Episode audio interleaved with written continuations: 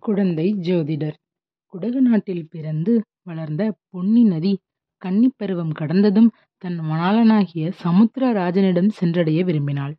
காடும் மேடும் கடந்து பாறைகளையும் பள்ளங்களையும் தாண்டிக் கொண்டு விரைந்து சென்றாள். சமுத்திரராஜனை நெருங்க நெருங்க நாயகனைக் காணப் போகிறோம் என்ற குதூகலத்தினால் அவள் உள்ளம் விம்மி உடல் பூரித்தது. இன்னும் சற்று தூரம் சென்றாள். காதலனை அணைத்துக் கொள்ள கரங்கள் இரண்டு உண்டாயின. இரு கரங்களை விரித்தவாறு தாவிப் பாய்ந்து சென்றாள். ஆனால் உள்ளத்தில் பொங்கிய ஆர்வ மிகுதிக்கு இரு கரங்கள் போதுமென்று தோன்றவில்லை. அவளுடைய ஆசை கரங்கள் பத்து இருபது நூறு என்று வளர்ந்தன. அவ்வளவு கரங்களையும் ஆவலுடன் நீட்டிக்கொண்டு சமுத்திரராஜனை அணுகினாள். இவ்விதம் ஆசைக்கனவை அடைவதற்கு சென்ற மணப்பெண்ணுக்கு சோழ நாட்டு செவிலி தாய்மார் செய்த அலங்காரங்கள்தான் என்ன? அடடா. எத்தனை அழகிய பச்சை புடவைகளை உடுத்தினார்கள். எப்படியெல்லாம் வண்ண மலர்களை சூட்டினார்கள்.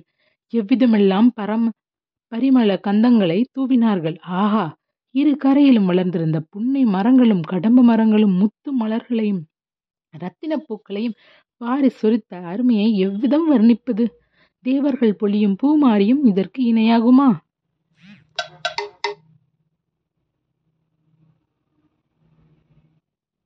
பொன்னி நதியே. உன்னை பார்த்து களிப்படையாத கன்னிப்பெண் யார்தான் இருக்க முடியும்?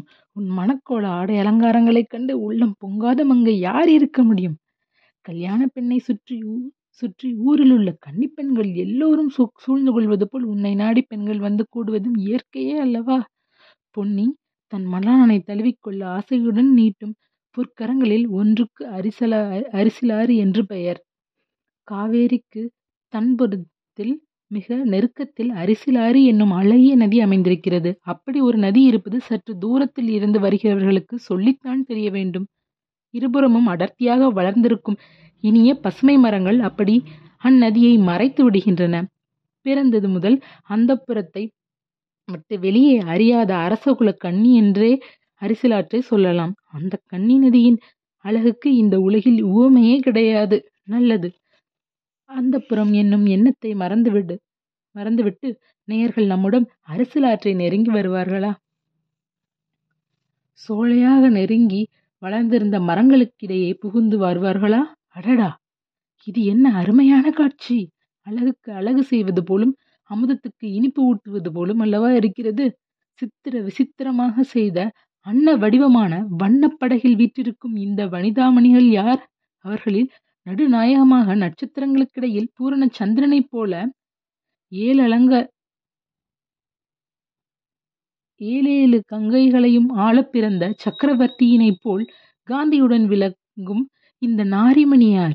அவளுக்கு அருகில் கையில் வீணையுடன் வீற்றிருக்கும் காந்த சுந்தரியார் இனிய குரல்களில் இசைப்பாடி நதி வெள்ளத்துடன் கீத வெள்ளமும் கலந்து பெருக செய்து கொண்டு வரும் இந்த கந்தர்வப் பெண்கள் யார்? அவர்களில் ஒருத்தி மீனலோஷனி இன்னொருத்தி நீலலோஷினி ஒருத்தி தாமரை முகத்தாள் இன்னொருத்தி கமல இதழ் நயனத்தாள். ஆஹா. வீணையை மீட்டுகிறாளே. அவளுடைய காந்தலை ஒத்த விரல்கள் வீணையின் தந்திகளில் அங்குமிங்கும் சஞ்சரிக்கும் அழகை பார்த்து கொண்டே இருக்கலாம். அவர்கள் இசைக்கும் கீதத்தின் இனிமையைத்தான் என்ன என்று சொல்வது? அதைக் கேட்பதற்காக நதியின் வெள்ளம் கூட அல்லவா தன் ஓசையை நிறுத்தியிருக்கிறது. நதிக்கரை மரங்களில் வாழும் கிளிகளும் குயில்களும் கூட வாய்த்திரவா மோனத்தில் ஆழ்ந்திருக்கின்றனவே. மனிதர்களாய் பிறந்தவர்கள் கேட்கும் செவி படைத்த பாக்கியசாலிகள் அந்த அமுத கானத்தை கேட்டு பரவசம் அடைவது வியப்பு என்ன? படகில் வரும் அப்பெண்கள் என்ன பாடுகிறார்கள் கேட்கலாம் வாங்க. மருங்கு வண்டு சிறந்து ஆர்ப்ப பனிப்பு ஆடையது போர்த்து கருங்கயற்கண் விழித்து ஒழுகி நடந்தாய் வாளி காவேரி. கருங்கயற்கண் விழித்து ஒழுகி நடந்த எல்லாம் நின்கணவன் திருந்து செங்கோல் வளையாமை அறிந்தேன் வாழி காவேரி. பூவார் சோலை மயிலாய் புரிந்து குயில்கள் இசைப்பாட காமர் மாலை அருக சபை நடந்தாய் வாழி காவேரி. காமர் மாலை அருக செய்ய நடந்தவெல்லாம் நின் கணவன் நாமவேலின் திறங்கண்டே அறிந்தேன் வாழி காவேரி. இந்த அமுத தமிழ் பாடல்களை எங்கேயோ கேட்டிருக்கிறாம் அல்லவா? ஆம். சிலப்பதிகாரத்தில் உள்ள வரி பாடல்கள் இவை. எனினும் இந்த பெண்கள் பாடும்போது முன் எப்போதுமில்லாத வனப்பும் கவர்ச்சியும் பெற்று விளங்குகின்றன. இவர்கள் பொன்னி நதியின் அருமை தோழிகள் போலும் அதனாலேதான் இவ்வளவு பரவசமாக உணர்ச்சி ததும்பு பாடியிருக்கிறார்கள் அடடா பாடலும் பண்ணும் பாவமும் எப்படி கலந்து இழைந்து குழைந்து இவர்களுடைய குரலிலிருந்து அமுத வெள்ளமாக பொழிகின்றன பாட்டாவது பண்ணாவது கானமாவது இசையாவது. அதெல்லாம் ஒன்றுமில்லை.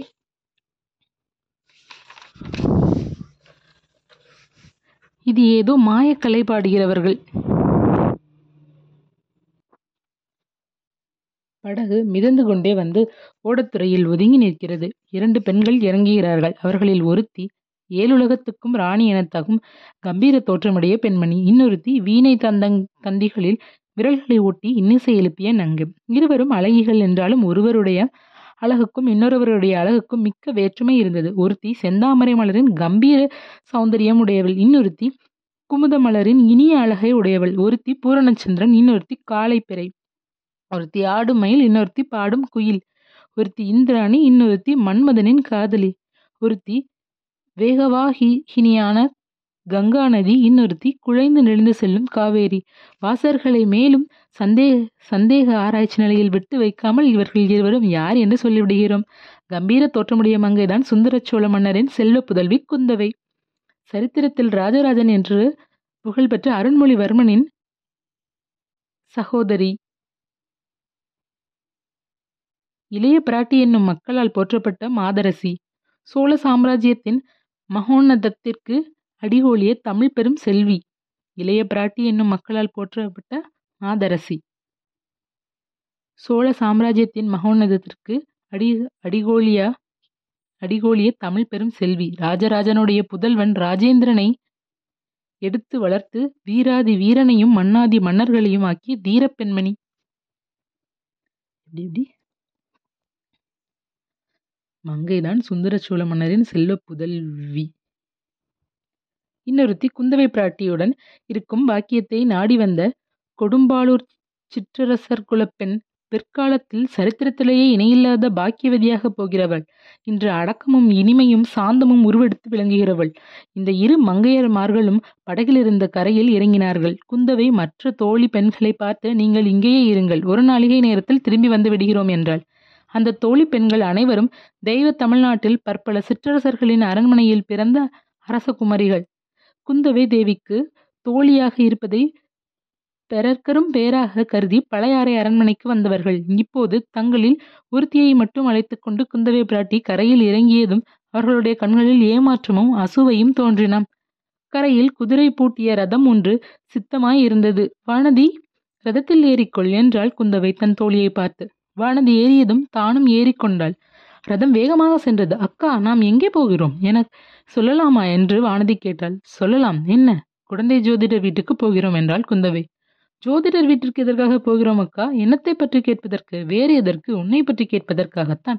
சில மாத காலமாக நீ இப்படி பிரம்மை பிடித்தவள் போலும் உடல் மெலிந்தும் வருகிறாயே உனக்கு எப்போது பிரம்மை நீங்கி உடம்பு தேரும் என்று கேட்பதற்காகத்தான்? அக்கா தங்களுக்கு ரொம்ப புண்ணியம் உண்டு. எனக்கு உடம்புக்கு ஒன்றுமில்லை. என்னை பற்றி கேட்பதற்காக போக வேண்டாம். திரும்பி விடுவோம். இல்லையடி அம்மா இல்லை. உன்னை பற்றி கேட்பதற்காக இல்லை என்னை பற்றி கேட்பதற்காகத்தான் போகிறேன். தங்களை பற்றி என்ன கேட்டு தெரிந்து கொள்ளப் போகிறீர்கள்? ஜோசியரிடம் கேட்டு என்ன தெரிந்து கொள்ளப் போகிறீர்கள்? எனக்கு கல்யாணம் ஆகுமா? அல்லது கடைசி வரையில் கன்னி பெண்ணாகவே இருந்து காலம் கழிப்பேனா என்று கேட்கப் போகிறேன். அக்கா இதற்கு ஜோசியரிடம் போய் கேட்பானேன். தங்களுடைய மனதையே எல்லவா கேட்க வேண்டும்? தாங்கள் தலையை அசைக்க வேண்டியதுதான். இமயமலை முதல் குமரிமுனை வரையில் உள்ள ஐம்பத்தாறு தேசத்துக்கு ராஜாக்களும் போட்டி போட்டுக்கொண்டு ஓடி வர மாட்டார்களா? ஏன் கடல் கடந்த தேசங்களிலிருந்தெல்லாம் கூட வருவார்கள்? தங்களை கைப்பிடிக்கும் பேரு எந்த வீர ராஜகுமாரனுக்கு கொடுத்து வைக்கிறதோ அதை தாங்கள் அல்லவா தீர்மானிக்க வேண்டும்? வானதி நீ சொல்வதெல்லாம் உண்மை என்று வைத்துக்கொண்டாலும் அதற்கு ஒரு தடை இருக்கிறது. எந்த தேசத்து அரச குமாரனையாவது மனம் புரிந்து கொண்டால் நான் அவனுடைய நாட்டுக்கு போக வேண்டி வரும் அல்லவா எனக்கு இந்த பொன்னி நதி பாயும் சோழ நாட்டிலிருந்து வேறொரு நாட்டுக்கு போக பிடிக்கவில்லையடி. வேறு நாட்டுக்கு போவதில்லை என்று நான் சபதம் எடுத்துக்கொண்டிருக்கிறேன் அது ஒரு தடை அது ஒரு தடையாகாது. தங்களை மனம் புரிந்து கொள்ளும் எந்த ராஜகுமாரனும் தங்கள் காலில் விழுந்து கிடக்கும் அடிமையாகவே இருப்பான். இங்கேயே இருக்க வேண்டுமென்றால் இருந்து விட்டு போகிறான். ஆஹா எலியை பிடித்து மடியில் வைத்து கட்டிக்கொள்வது போல் வேறு தேசத்து ராஜகுமாரனை நம்மூரிலேயே கொண்டு வைத்துக் கொள்ளவா? சொல்கிறாய் அதனால் என்னென்ன தொல்லைகள் எல்லாம் விளையும் தெரியுமா? எப்படியும் பெண்ணாய் பிறந்தவர்கள் ஒரு நாள் கல்யாணம் செய்து கொண்டுதானே தீர வேண்டும்? அப்படி ஒரு சாஸ்திரியும் சாஸ்திரத்திலும் சொல்லி இருக்கவில்லையடி ஆனதி ஔவையாரை பார். அவளொன்றும் கண்ணி அழியாத கவீஸ்வரியாக பல காலம் ஜீவித்திருக்கவில்லையா? ஔவையார் இளம் பிரயத்திலேயே கடவுளின் வரணத்தினால் கிளவியாக போனவள். தாங்கள் அதைப்போல் ஆகவில்லையே. சரி அப்படி கல்யாணம் செய்து கொள்வது என்று புறப்பட்டால் சோழ நாட்டு ஏழை வீரன் ஒருவனையே நான் மணந்து கொள்வேன் அத்தகையவனுக்கு ராஜ்யம் இராது. என்னை அழைத்து கொண்டு வேறு ஒரு தேசத்துக்கு போக வேண்டும் என்று சொல்ல மாட்டான். இங்கேயே சோழ நாட்டிலேயே இருந்து விடுவான். அக்கா அப்படியானால் இந்த சோழ நாட்டை விட்டு போக மாட்டீர்களே? ஒரு நாளும் போக மாட்டேன். சொர்க்கலோகத்துக்கு என்னை அரசியாக்குவதாக சொன்னாலும் போக மாட்டேன். இன்றைக்குதான் என் மனம் நிம்மதியடைந்தது அது என்னடி?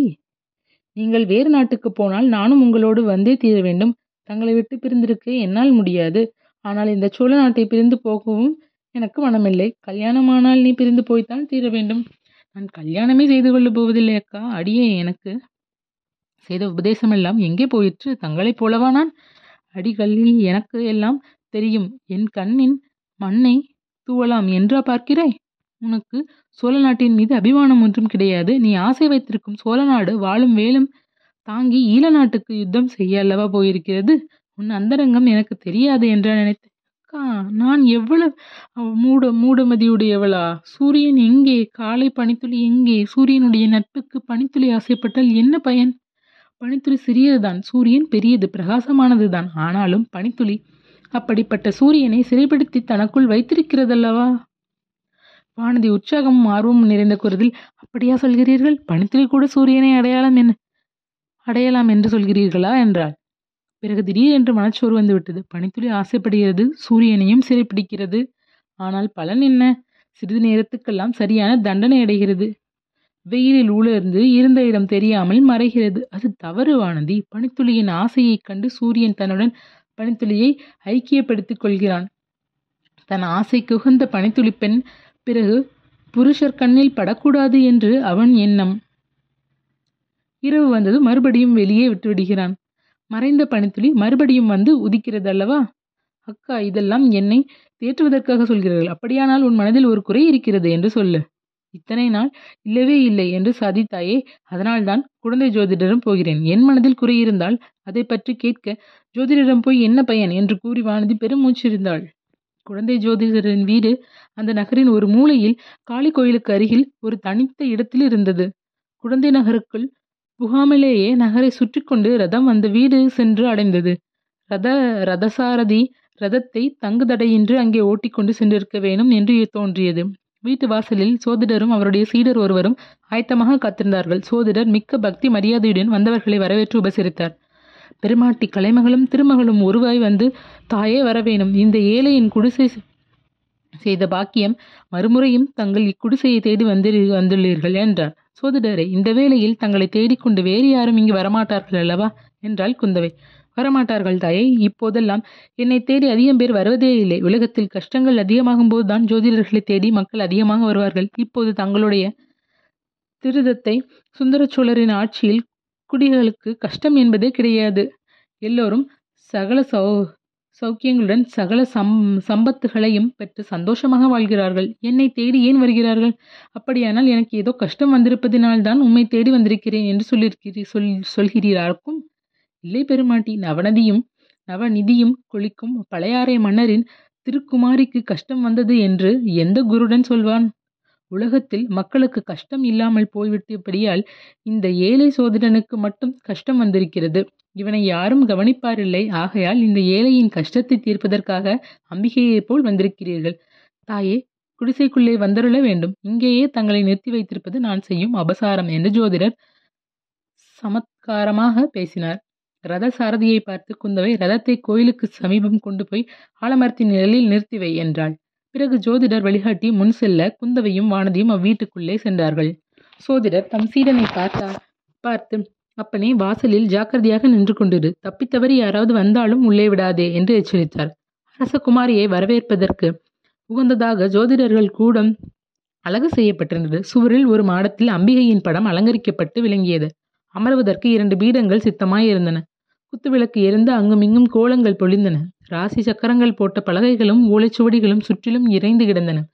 பெண்மணிகள் இருவரும் பீடங்களில் அமர்ந்த பிறகு ஜோதிடரும் உட்கார்ந்தார். அம்மணி வந்த காரியம் என்ன என்பதை தயவு செய்து சொல்லி அருள வேணும் என்றார். ஜோசியரே அதையும் தங்கள் ஜோதிடத்திலேயே பார்த்து தெரிந்து கொள்ளக்கூடாதா? என்றாள் குந்தவை. ஆகட்டும் தாயே என்று கூறி ஜோதிடர் கண்ணை மூடிக்கொண்டு சிறிது நேரம் ஏதோ மந்திரம் ஜெபித்துக் கொண்டிருந்தார். பிறகு கண்ணை திறந்து பார்த்து இந்த கன்னி பெண்ணின் ஜாதகம் பற்றி கேட்பதற்காகவே இன்று முக்கியமாக வந்திருக்கிறீர்கள். அவ்விதம் தேவி பராசக்தியின் அருள் சொல்கிறது உண்மைதானா?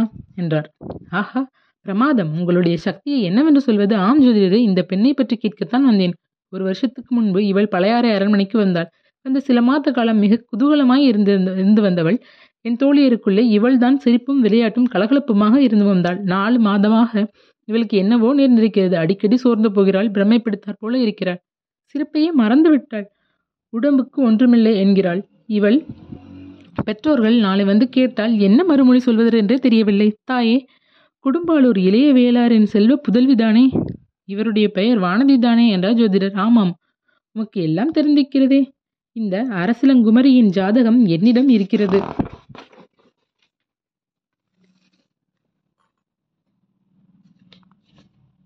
சேர்த்து வைத்திருக்கிறேன். சற்று பொறுக்க வேணும். என்று சொல்லிவிட்டு ஜோதிடர் பக்கத்தில் இருந்த ஒரு பழைய பெட்டியை திறந்து சிறிது நேரம் பெறினார். பிறகு அதிலிருந்து ஒரு ஜாதக குறிப்பை எடுத்து கவனமாக பார்த்தார்.